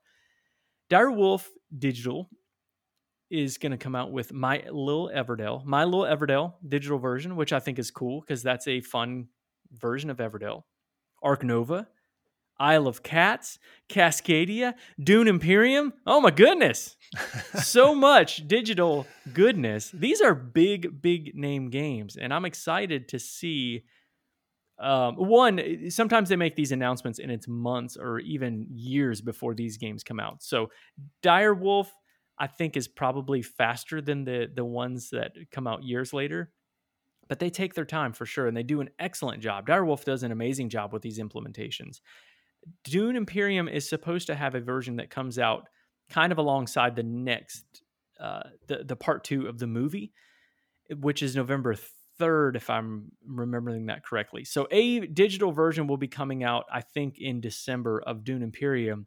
I don't know if that's the Steam version. I, I think it is. I think it is the Steam version and then the other versions to follow, if I understand that correctly. Don't fully quote me on that. Just know that those digital versions have been announced. Now, this is the biggie, and that is the Dune Imperium Uprising, which is a an expansion of sorts, but more so, it is a standalone game where you are also they introduce this six player mode that pits two teams against each other. Now that is very exciting. You can also use the expansion stuff that you already have. You have Ix, you have uh, what is it, Immortality? Uh, I almost said immorality, which would have been funny. That's a that's a good expansion that should come out. Uh, we have to get an immorality expansion, please. so Ix and, and immortality, and those those are compatible with this to an extent. And then also the uh, the base game is somewhat compatible with this. So you're going to be able to use some of the cards, but not necessarily all of the cards, or not all of the cards. But you're also, if you want to use some of the stuff from Dune Imperium Uprising, you can use that with the base game. Again, some of the cards in in I don't have all the information on that uh, yet. This is a pretty new announcement, but I'm mostly just excited about having a six player team version of the game this game i think that is going to be phenomenal i'm super pumped about that one this i don't know. Playing a team version of this game sounds more exciting to me than the regular base version of it. So I, i'm this this is already a top 50 game for me. My guess is it would rise if it has some of the same stuff but it's team based. Yeah i i don't know how i feel about the team aspect of this. Uh, i don't i don't play well with others but the I, I, love the possibilities of what they can do with this IP. It's quite it's quite exciting with all the different Dune stuff that's coming out. Um, I'm pretty pumped about pumped about a lot of that. So, but Excellent. more Dune stuff is going to make people happy. I think, regardless of if, how so too. team stuff goes over. Yep. For me, I'm I, i have got ideas running through my mind, so I want this to the table quickly. I, I really want to get this one yep. as soon as it comes out and and so that that's a lot of the announcements. There are there are I'm sure there were so many more. There's so many that that I knew about that I'm already forgetting about. Uh, but the the announcements are just part of the experience of Gen Con, and so we hope that's that's beneficial for for you uh, residents out there if you haven't already heard some of those. But but the experience itself just cannot be matched unless you're unless you're there. Some of you have seen the video. Some of you have seen the the pictures of some of the the madness that happened, especially on that very first day. And just let me get, spend a few minutes talking about the experience of just being there and walking around the hall. Uh, the the exhibitor hall opens at 10 and that's where all the booths are where you can purchase games and demo some games there's a whole separate hall for demoing and playing games but you have some demos in the exhibitor hall but it's mainly there for, for purchasing this is where rope drop happens this is where the doors open people come rushing in and so the doors open at 10 and i get there about 8.30 in the morning to stand and wait because i'm going to make a run for um, my most anticipated game for the con, which is Marvel United Spider Geddon. And I'm there, and I notice these huge, long lines wrapping around the entire inside of the Indiana of the Indiana Convention Center. Let me tell you, uh, it's not a small building by any means. It's massive. The convention center is huge, and this line was queued up in several rows and then all the way down the hallways. You've got a whole other incredibly long lines of people in the will call trying to pick up their tickets and stuff for the day because most events, if not all events at Gen Con, are ticketed events you have to get in advance before you just go up and do something. So I'm standing up and I'm near the doors before they open. I'm maybe, you know, 10, 15 people deep and the people are asking, I'm asking about the long lines. They say, no, no, th- this is the Lorcana line. These are people that are waiting to get those fresh, brand new packs of Disney Lorcana uh, trading card game. Uh, many of them had been waiting outside the convention center at 4 a.m. And then they opened the doors at six, and the people came in in an orderly fashion. And from what I understand, basically queued themselves, formed their own orderly line, and maybe some of the Gen Con staff helped them um, but they were ready to be ushered in in an orderly fashion to pick up their Lorcana cards. Shortly after I arrived at 8:30, the Gen Con staff told them there is no line, there is no queue, we're just going to go in all at once. And so now thousands of people who have been waiting since four in the morning now just descend upon the rest of us. So now the, the hall is absolute madness and it's packed, and you're just standing there for hours sweating and breathing everybody else's air. And um, it was really something. Somebody right, right, before the, the doors opened had their little pregame pass gas. Um, I don't know if they were nervous oh. or what, but just you know slipped the one out and whoo. Several of us were just were just dying for the few moments. Like, please open the doors. Well, then Gen Con staff decides to open the doors, and and everybody just rushes in. There's no orderly line. There's nothing. There's a stampede of people running in to get to the Ravensburger booth where the Lorcana cards are. And again, I, am not a small person. I'm 6'5, 200 pounds. I, I'm not small. My feet never touch the ground as I'm being pushed with a surge of humanity uh, into the hall and I'm stuck. Like there's nowhere to go. There's a guy in front of us with a, with a child on his head, you know, trying to yell, "Stop! Stop! Stop!" because someone had just gotten, you know, ran over, knocked down, and pushed over. It was chaos where they were trying to organize that line. Absolute chaos. Um, thankfully, by day two and three, uh, they had a better plan of organizing the line. I think Ravensburger even sent out and got donuts and coffee and and various things for those who got there early in the morning because at the end of the first day, they started queuing the line for the next day's Lorcana. Um, they started that at 6 p.m. on Thursday, 6 p.m. Thursday night for the Friday morning line. And so it was insanity. That is insane. I don't. I didn't know. So they don't close it at all. Then, like, you can always be in there.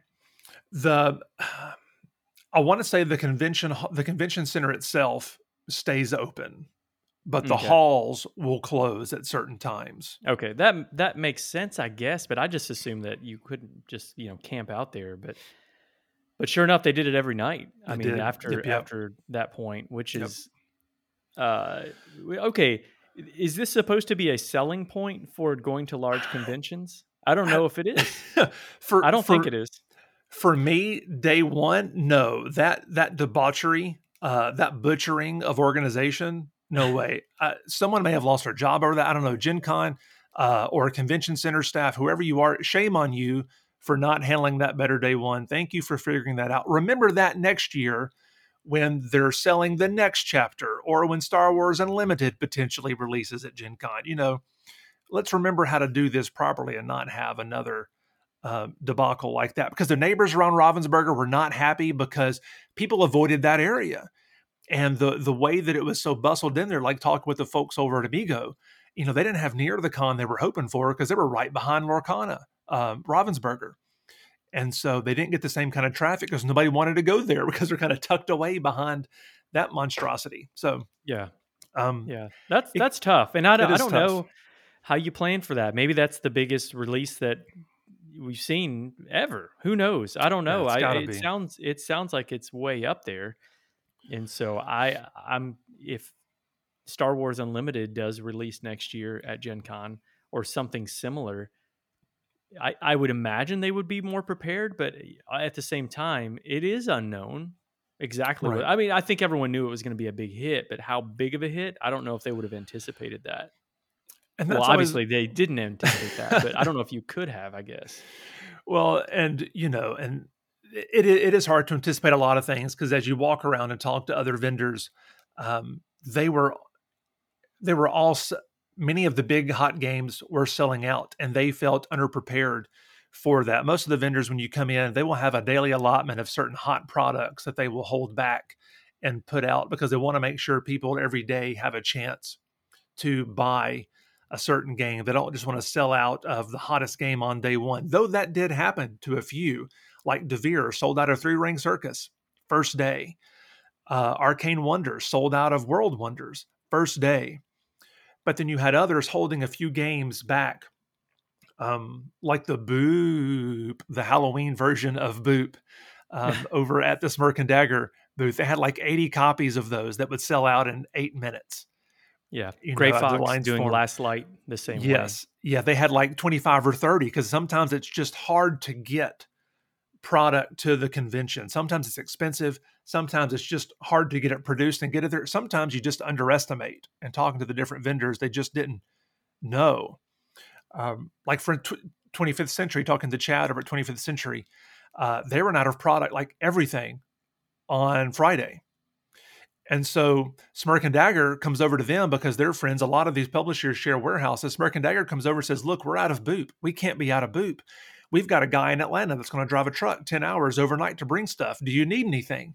So you had like mm. seven different publishers that got together and said, we We've got to have some product or we're going to be half the con selling nothing.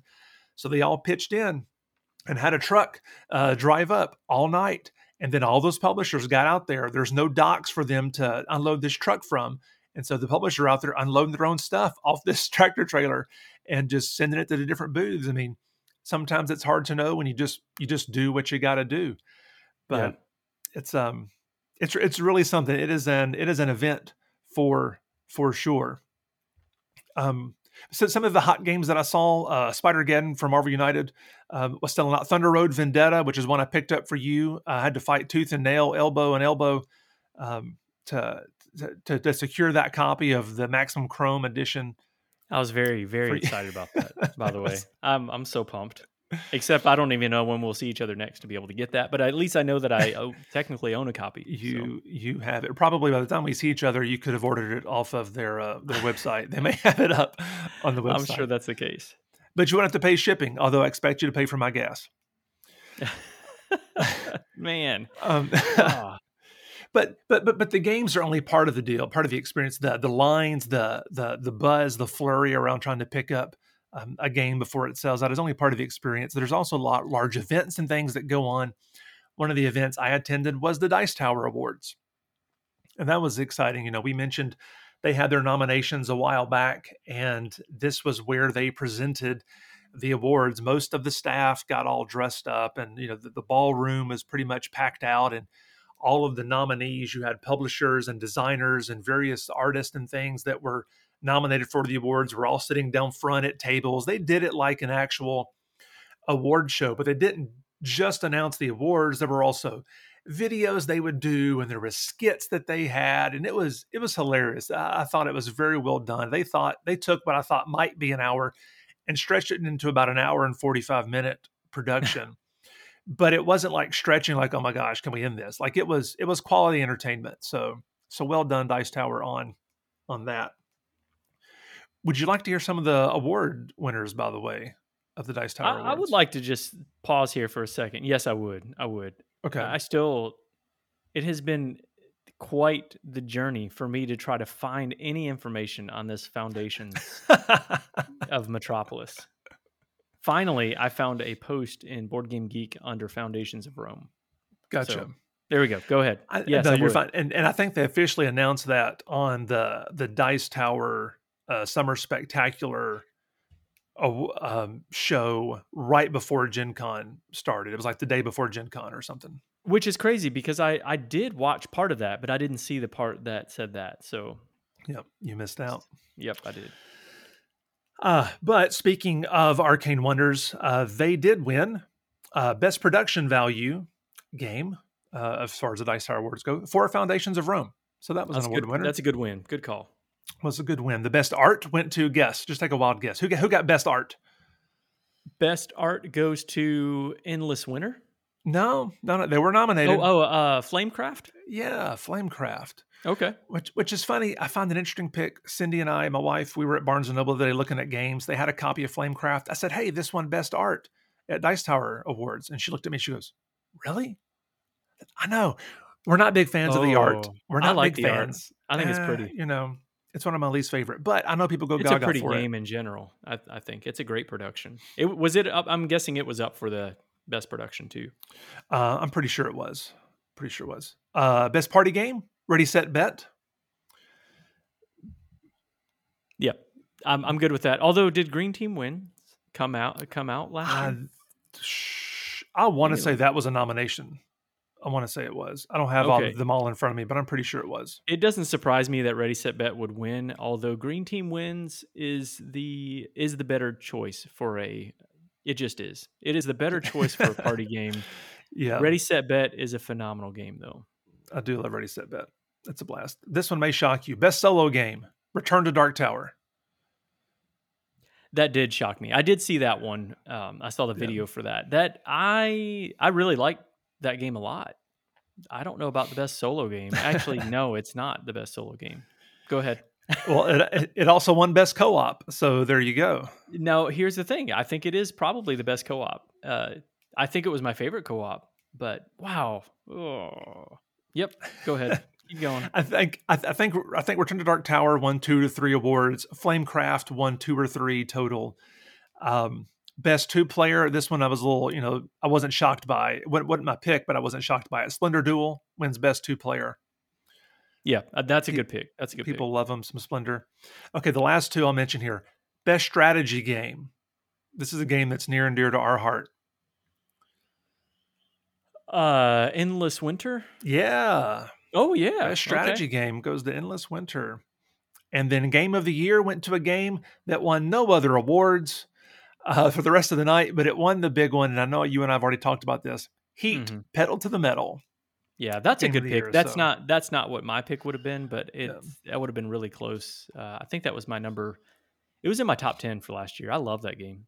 So fun. Yeah, it's great. It's great. It's great. So yes, so, there's lots of experience. There are lots of events like the award shows. Uh, some shows are actually filmed there, like a, above board. A a new, I want to say it's a new uh, YouTube channel that's going to do various videos of board games and comedy and this and that. They host. I think I want to say they filmed an, an episode there that even starred Clark Gregg, Clark Gregg, who you may also know as Agent Coulson from the Marvel movies and uh, Marvel Agents of Shield, the TV show. So lots of events and things to see and do there. There's RPG stuff everywhere. Um, there's all kinds of, of places that you can play and do various things. But really, the best part of the experience is hanging and talking with people. I know people Hmm. always say that, but man, it really is. It really is. Kind of like the conference we went to a few weeks ago. The best part is is just hanging and talking with people. Um, I got to chat with you know some some big name people like like Justin Jacobson from Restoration Games. Um, got to talk with uh, several owners of various companies. Um, some board game designers.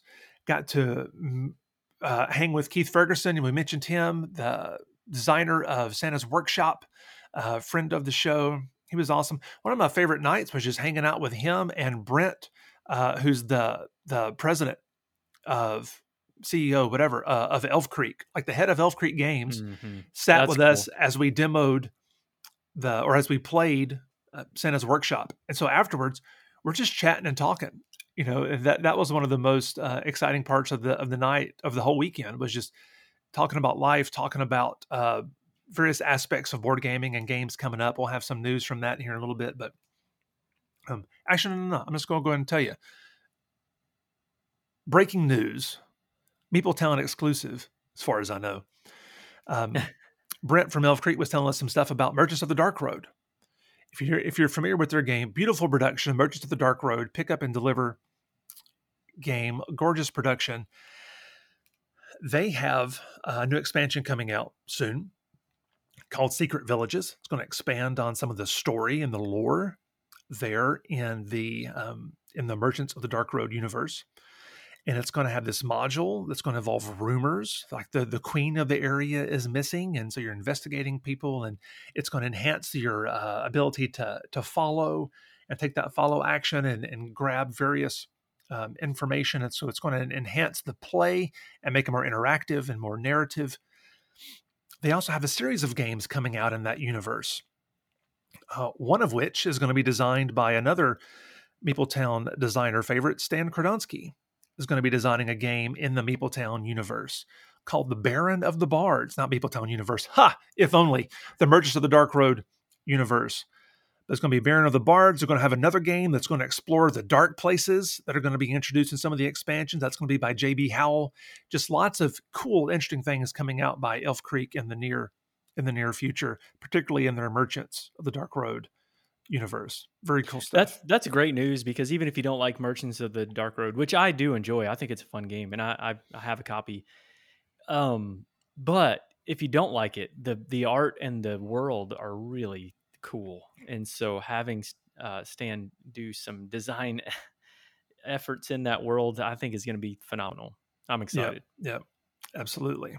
So either way, it, it, it's a wonderful experience. Again, I could go on for for hours and hours talking about the experience. There's so much there. You mentioned the food at your con. Let me talk about the food at my con.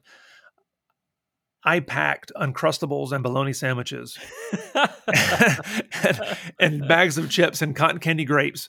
And I ate that every day because I live an hour north uh, of Indy. So I just drove back and forth every day. So there is part of the con experience I miss out on.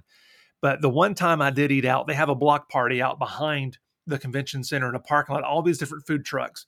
And the one experience I did have, I did go out to Island Noodles food truck. And let me tell you, if you ever get a chance to eat Island Noodles, I highly recommend. It was delicious. It was so good. Just basically uh, some some fried noodles and teriyaki chicken, and it was the stuff. It was so good. I like noodles. I like I like me some noodles. So people the, the the food was great. The walk around the convention again. The best part was the people and making this. I, I got to play some games with great people. Um, met met some friends in line as we are sitting there for two hours. There's something about the living in the trenches of Gen Con and waiting in line for doors to open. They can really bring people closer together. Made, made some good friends. Hopefully, you know, there we have some new residents in Meepletown that, that are listening to some of this. It was a joy getting to play and demo and just hang out and shop with all of you. You, you rock. But I know part of what we want to do is talk about some games. So I know we're going long here. I'm going to talk real briefly about some of these games. That's what I said. And I yeah. did not. I guarantee you I'll be quicker than you. Uh, overall, I feel like there were a lot of huge releases. There were some hot releases that came out, not a huge releases other than Lorcana. That seemed to be the one game everybody was talking about. Um, one thing I didn't see a lot of were people playing the same game all over the convention center. Maybe it did happen, but like last year when I went, one thing I remember is seeing everyone sitting down in the hallway, waiting in line or doing something, playing cat in the box. I feel like I saw that game everywhere I went last year. I didn't really see a game like that. It may have existed, but I didn't see one kind of all over the place. Yeah. The, the talk of the con was Lorcana, but some of the games that I had a chance to to play, and I and I put some of this out in the, in the social media, put this on X, put some of this in the Discord, and so if some of this may sound or look familiar to you, but one of the games I was excited about playing was Dixit Disney Edition, and I had a chance to to demo and purchase this game. It is Dixit with Disney. Can't beat that. Need I say more? The card art is beautiful. The gameplay is basically the same. The little meeples that you're moving around the board are super cute. It's like a little Mickey Mouse or a little genie or a little Tinker Bell or uh, you know, either way, it's it's adorable. It is Dixit with beautiful Disney cards. It's it's so much fun. Buy that thing. Um, also got to demo Sunrise Lane, the new game from the good doctor Reiner Knizia this was really interesting. I kind of had a little bit of a ticket to ride vibe. You have this board and you have your own little color of uh, of houses. Like each house can like stack on top of each other. So really, each little each of your little colored pieces are a potential level of a house. And so you have um, a, a city board, and there's different quadrants on there. There's some blue quadrants and there's some red quadrants because they're going to affect how you score. Because basically, you are playing different colored cards in your hand kind of like in Ticket to Ride to build routes. Uh, you're going to play certain colored cards in your hand to place some houses onto the board. So the board has different colored uh, dots and some of the different squares on the board. Like the one square may have two dots, uh, two red dots. One square may have four yellow dots, and that just tells you um, when you play. Like let's say I play down uh, two red cards from my hand that means I can put two levels of red houses on on that square. And if that's a two dot square, then I'm multiplying those two houses by those two dots. So I just scored four points. But say I put those onto a three dot square, then I score six points because that's two houses times three dots. Okay. And that's basically how you're scoring. You're playing down cards to put down houses, and all the houses have to be uh, adjacent to something else that has been built. You can't just stick it anywhere. Everything has to grow out from the center of the board, and you're kind of racing to um to to be down like in Ticket to Ride to once the game has once someone has two two house pieces left, then you finish out that round and and game over. Um, like some quadrants, like the blue quadrants, if you stack them up, uh, the highest, you're going to score extra points. In the red quadrants, if you have the most houses in there, you're going to score extra points. If you have the largest uh, adjacent grouping of houses, you're going to score points. And so there's also these little block tiles you can you can put down instead of playing cards on your turn. You can discard a card and you can put down one of those little park tiles to stop someone's run of houses that they're building. It's um, again puzzly, thinky, simple. Uh, it was a lot of fun. Um, yeah, I, I'm I'm interested in this one. I I saw a couple other posts on this one saying it looks it looks cool. Um, yeah, and I'm always interested in the designer, so that's that's uh, yeah, I'm, I'm I want to check that one out. It's a good one and very pretty too. Very very nice production um, for that also. Yeah, Sunrise Lane, by the way, that was Sunrise yeah. Lane. Uh, next game I played was District Noir. A um, and by the way, um, Oh, rats! I forgot to mention the publisher, and right now I don't have it pulled up. Um, if you'll pull that up for me while I start talking about the yeah, the it. next one, that'd be awesome. Uh, District Noir was another game I had a chance to play. This is from Pandasaurus, and I didn't get a chance to look it up. It, well, you look, you just you just just interject next time I take a breath. Pandasaurus games. That was. Is well, that District, who you wanted to know? Well, no, no. I'm sorry. S- Sunrise Lane was who I was I was asking about. You know, who, oh, oh, who gotcha, published? Gotcha. I forgot to mention the publisher of of Sunrise Lane. Yep. Dixit Disney was was Libellud and uh, and Asmodee. Um, Horrible Guild. Horrible Guild. That's right. Horrible Guild for for Sunrise. Also part of Flat River Group, I believe. And then District Noir was Pandasaurus, and just a 15 minute card game where you're trying to win the majority of of cards. You've got these cards that are worth various points. That uh, it's really neat because you're both playing as the two player game. You're playing as mafia bosses basically. And you're trying to control the city to win, and so you're playing cards down in a row, just one card at a time, that are either worth positive points or negative points. And ultimately, you're trying to collect the most points. So at any point in time uh, on your turn, you can either play a card or you can take all the cards in that row and add them to your tableau. And they're all going to be worth points. But some of those cards you can play and collect are also going to be negative points. And so you're trying to convince someone to take negative points or not take the positive point cards that, that you want to take. and so you're trying to collect cards. You're also uh, there's also some city cards that that you can play, and uh, like one's the police department or city hall or uh, or the docks. You know, it's like th- thematically, it's kind of cool. If you can collect all three city cards, you win instantly. If not, you're going to collect as many cards as you can over the course of the game, and then you're going to score like whoever has the most eights. And I want to say like eights are are um, are other like organized crime organizations, like the art on those cards. Whoever has the most of those is going to score eight points. If you don't have the most, you don't score any of them. Uh, there's some boxing cards, so whoever's controlling the boxing aspect, you know, is going to um, score the most points. So if there's five boxing cards and I have three and you have two, then I'm going to score those three points for for the boxing. You're not going to score any.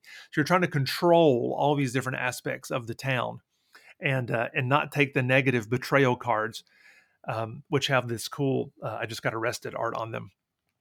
And you're going to score up your points, and whoever has the most points at the end wins. 15 minutes. It's great. It's a lot of fun. Yeah, um, this is uh, this is cool. I I um I, I, when you talked about this beforehand, I wasn't super thrilled about that. I don't I don't know if I'm super pumped on it anyway, but I did hear some some other people uh, make some comments about this along the way. It looks cool.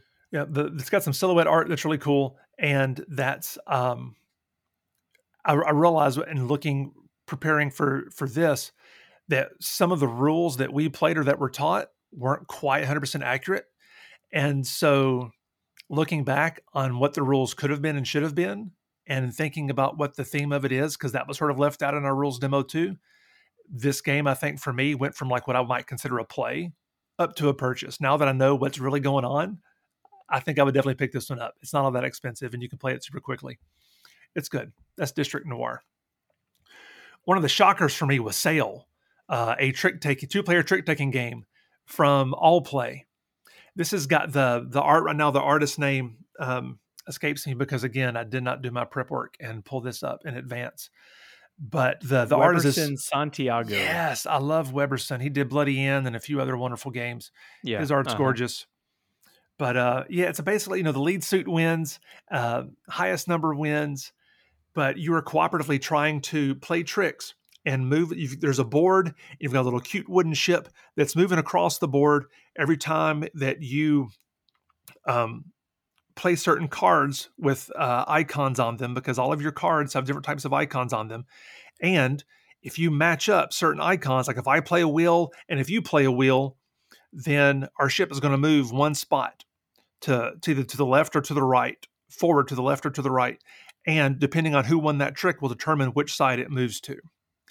And there's like other icons, like if you play two uh, mermaid tails, it will move straight one one space because all the shapes are diamond shaped. And uh, so you're trying to match up cards, and it's limited to communication, so you can't really talk. Once you look at your cards, you can't talk about them. But you're trying to play certain cards to move your ship all the way down the board to the harbor, uh, avoiding the the kraken and avoiding storm clouds and avoiding islands. You should move it down the board before your Kraken deck runs out. Because when the Kraken deck runs out, you um, game over. There are certain other actions you can do by doing damage to the Kraken, which allows you to add cards to the Kraken deck to keep it from running out. It's super clever and smart. And I did not, I thought this was going to be too um, fiddly for a trick taking game to enjoy. And I thought, you know, this would only be good if it had those special upgraded components that you could get on the Kickstarter. No, this game is fine. It's wonderful in its basic form, and it is so good. I'm going to pick this one up. Oh, okay, okay. Yep, yeah, yep. I'd like to try this one now. I, I'm, I've seen a lot of really positive reviews on it. Yep, yep. Uh, and that is Sail from Allplay. Another one of the ones I was looking forward to was the Call of Cthulhu Horror on the Orient Express, the board game. One of the longest lines possible. and this one was was awesome because I got to to learn the game from from the designers, um, Adam Kopinski and and Michael uh, Golubowski. I think I pronounced that right. Sorry, Michael. Um, but those guys are awesome. I got to learn the game from them and sit with them and uh, and Kuba, who is the the guy working with there with Chaosium. So nice as they were explaining this this game and, and tolerating me as I was asking questions. But uh, really thematic game of trying to you're moving this train piece down the track, trying to get it to Constantinople. There's this huge board, uh, cardboard train that's out there that's got these NPCs you're going to interact with. It's got these dice that serve as passengers that have these different emojis that describe, you know, on the faces that describe how they're feeling. They may be insane, they may be happy or injured or, or angry. Or, or, apathetic, and you're interacting with the passengers. And when the passengers die, there's these cool wooden coffins that you can put down over the dice to show that they're wow, that they're cool. dead. And um, there's there's a pressure luck mechanism where you're drawing tokens out of a bag as you're trying to interact and you can increase your ability to take certain actions or you can cause bad things to happen if you draw the wrong types of tokens and so so it's got that element in there you're you're trying to close portals to keep monsters from spawning you're trying to fight monsters and the speed of the train because the train has its own speed and um, depending on the speed of the train will determine like what kind of bonuses you add to your attacks of the monsters because the faster the train the more damage you'll do to the monster because you're fighting them outside and you know physics um, inertia. You get knocked off the train and go. You've got a cool player board that has upgrades and it kind of like in um, and so like rpgs and things you have ways of upgrading your character or buying spells or upgrading basic actions that you already have it really looks like it's going to be a, a, lot of fun. It had a little bit of that Mansions of Madness vibe, but without the the app. This is this is uh, this is cardboard, uh, very little plastic. This is Nemesis meets Destinies in a way in a Cthulhu universe. There's a lot of uh, possibility here. It's going to hit Kickstarter in 2024, I believe, and then release in 25. All for the price tag. They say they're hoping to keep it under $100. So Yep, I'll believe it when I. well, okay, not that I dis like don't uh, believe that that can happen. It's with the Kickstarter aspect of this. I'm guessing there's going to be a lot of extra stuff with it, yeah. and I'm going to have to get all that right if I if I end up backing this, which seems like something that I would back. Right? I mean, that's it seems amazing. I, I have read a few positive uh, I say reviews, a few positive uh, comments that people made that got to play it at Gen Con as well. I, it looks cool. It looks cool. And you, the fact that you compare it to Mansions of Madness, even though, um, you know, they're not exactly the same game, it just right. seems like that would be something I would enjoy. Yep, yep. Different enough fact, from Vagrantsong 2, I'm guessing? Oh, yes, absolutely. Yep. Okay. Yep, yep. The much m- much grander scale, much uh, a lot more going on, and so many more ways to die. Oh, so perfect. there's okay, a, good, good. There's like one way to win. You got to find the cultist um, before before you get to Constantinople. Um, there's like eight ways to die. It's fantastic. That's cool. Yep. Um, Look forward to to uh, say it again. Horror on the Orient Express, the board game, is what it says yep. on it. It's called a Cthulhu, uh, but 2025 release of that one is what it's looking like. Yep from Chaosium. Two, two more quick ones. Uh, Santa's Workshop, uh, second edition. We got to play this. We talked about this in the past.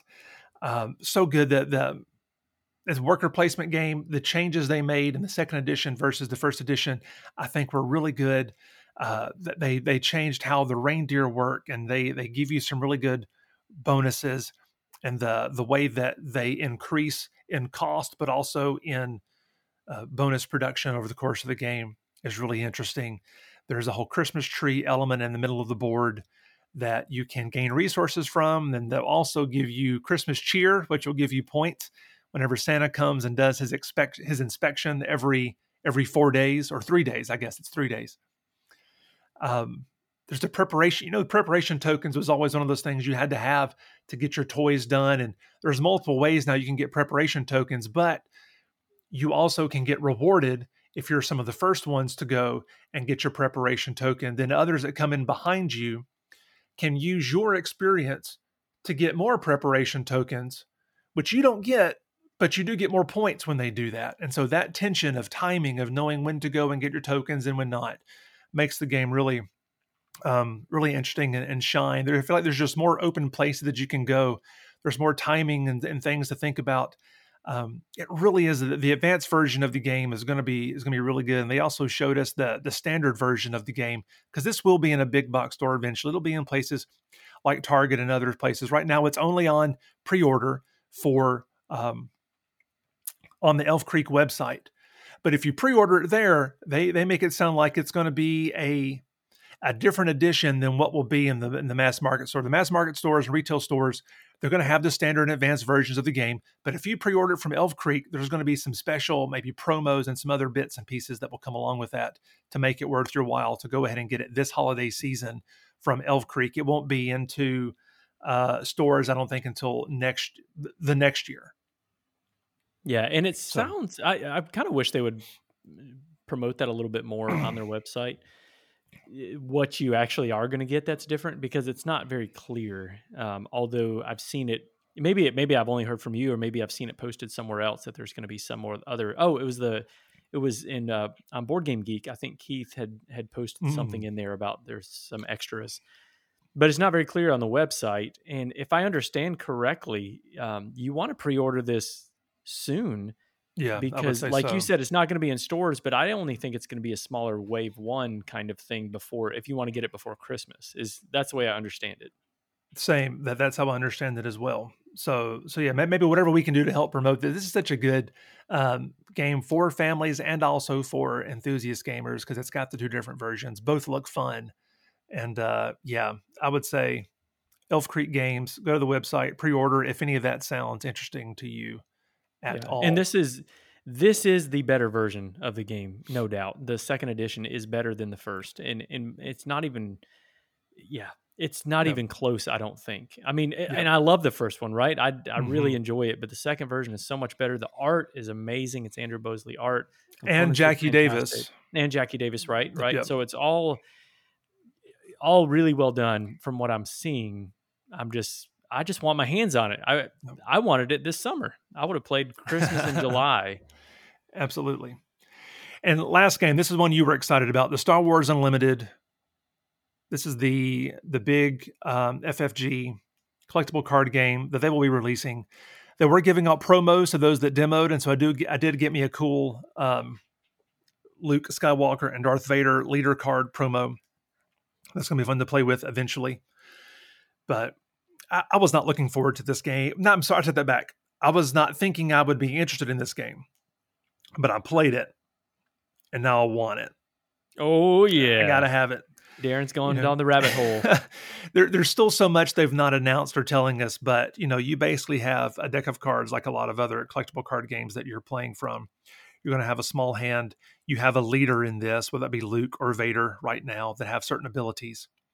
Um, you have a base that you're trying to attack. The game ends when someone uh, has 30 damage dealt to their base. And um, start of your turn, you can take one of your cards and turn them face down to let them be a resource that will help you pay for other cards in the future.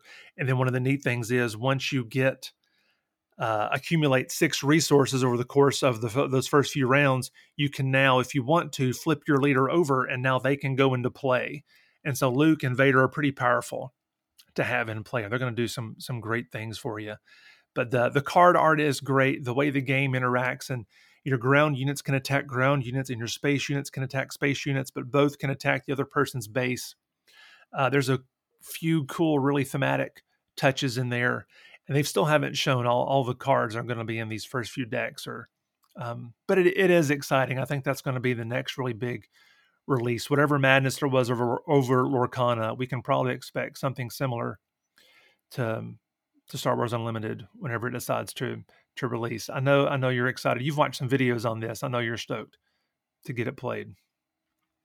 I am. Whoops! I somehow muted my microphone. Um, I am excited about this one. In fact, I I was talking to some students of mine that are into Pokemon, and one that's into Magic the Gathering too. They're not you know, they're not board gamers or anything, but I was telling them, hey, there's a new Disney one coming out. And they were like, oh, that's cool. They weren't excited. But the Star Wars, and they were pumped. They were so excited. They were like, when's this come out? Where can I get it? And I was like, it's going to be a year, all that. But I'm still more excited about Lorcana than I am Unlimited, although hearing you talk about it, I'm I'm more excited and I like I like the art. There's lots of things that I'm I'm excited about for this one. It's just we have to wait a long time. Yep, yep, yep. I think the um, after watching some of the gameplay, playing one and watching some of the gameplay for Lorcana, maybe it's just recency bias, but I feel a little more like Star Wars Unlimited is going to be the better game for me. Again, not played Lorcana, haven't seen all that, but just watching the gameplay, I feel like uh, Star Wars seems a little smoother right now. But we'll see. Time will tell. Yeah, I I do have my concerns about Lorcana. Eh, watching the gameplay about some things that I don't excite me as much, but I don't know. I don't know. Well, time will tell when I actually get this to the table. Hopefully, in the next couple weeks. I I don't know if I'll be able to find it whenever it does release, but if I yeah. do, I'm on it. Yeah, I'm going to pick it up. As well, you should. Well, well I know that's good stuff. That is a lot of good stuff. There's and this is this is going to be a lot of good episode. There, there's lots here, um, but you know you got to have a big episode for for big cons, for big conversations and big games, and that's what we gave you, Resonance. I hope you enjoyed it. Yeah, a lot of lot of games that we talked about today. I know this episode was quite a bit longer than normal, but you know that's that's a lot of games, and and I, I, some people like the rapid fire shooting a bunch of stuff at you. So that's what we did today. Now, if you would like to get in touch with us, we mentioned at the beginning of the episode that we would love for you to support us through uh, the uh, oh goodness gracious. Buymeacoffee.com slash meepletown9 or patreon.com slash meepletown to support us in those different areas. You can also just write us a review like Deron said or connect with us on uh, meepletowngames.com at meepletown games on x instagram and facebook. Uh, you can also just reach out to us on the guild 3407 and our discord really is where a lot of the conversation has been happening lately so i highly recommend connecting with us over there. And until next time thanks for coming down to meepletown later. Okay Deron here are your options. Because Ready. they weren't options I, I need you to rank these all right? Okay. I want you to rank in order of ones that you would like to go to Tennessee Ready. Game Days, UK Games Expo, Board Game Geek, uh, whatever it's called, whatever what, what is that called? Board Game Geek Con, BGG yeah. Con. Yep. And Comic Con. I don't know why it's the only one I can think of. Um, so for me, right off the bat, I would say UK Games Expo because, as you mentioned the last time we talked about this, uh, it's in the UK. I love visiting the UK that would be great. I've never been to that one. And then my number two would be Tennessee Game Days because I got to see my peeps in Tennessee, you know? Yeah. What about you? How would you rank them? Oh, that's it. I, I, give you four options. You only pick two. You're like, I don't oh, want to go to the other one. You mean rank them all? Okay, so BGG then the third one, and... third one would be would be BGG Con because uh, Comic Con. I feel like there's just too much going on. I'd love to go back to San Diego. Is it, isn't that where it normally is? I think that's the big one, but they have other ones if I remember. Gotcha, right. gotcha. I should well, have changed that. Actually, let me change that one. Take out Comic Con and make it Come On Con. The Come On Games Expo or whatever they call. it. I think it's Come On Games Expo is what it's called. Gotcha. Yeah, I'll keep it the same. I'll go to BGG. Okay. For, for number three. Okay, I will say UK. Uh, I'm I'm gonna put Tennessee Game Days last not because I don't wow. like it. Obviously, I love wow. it. The only reason I'm putting it last is because I, I want to experience new ones. Mm. Even though I think it is, you know, potentially could be my favorite of these because I really, really like Tennessee Game Days. They, they, yep, I love it. Uh, so I will say UK Games Expo, BGG, and Come On Games. Gotcha. Expo, wow. Whatever it's called. Well, you heard it here first. Dean hates Tennessee.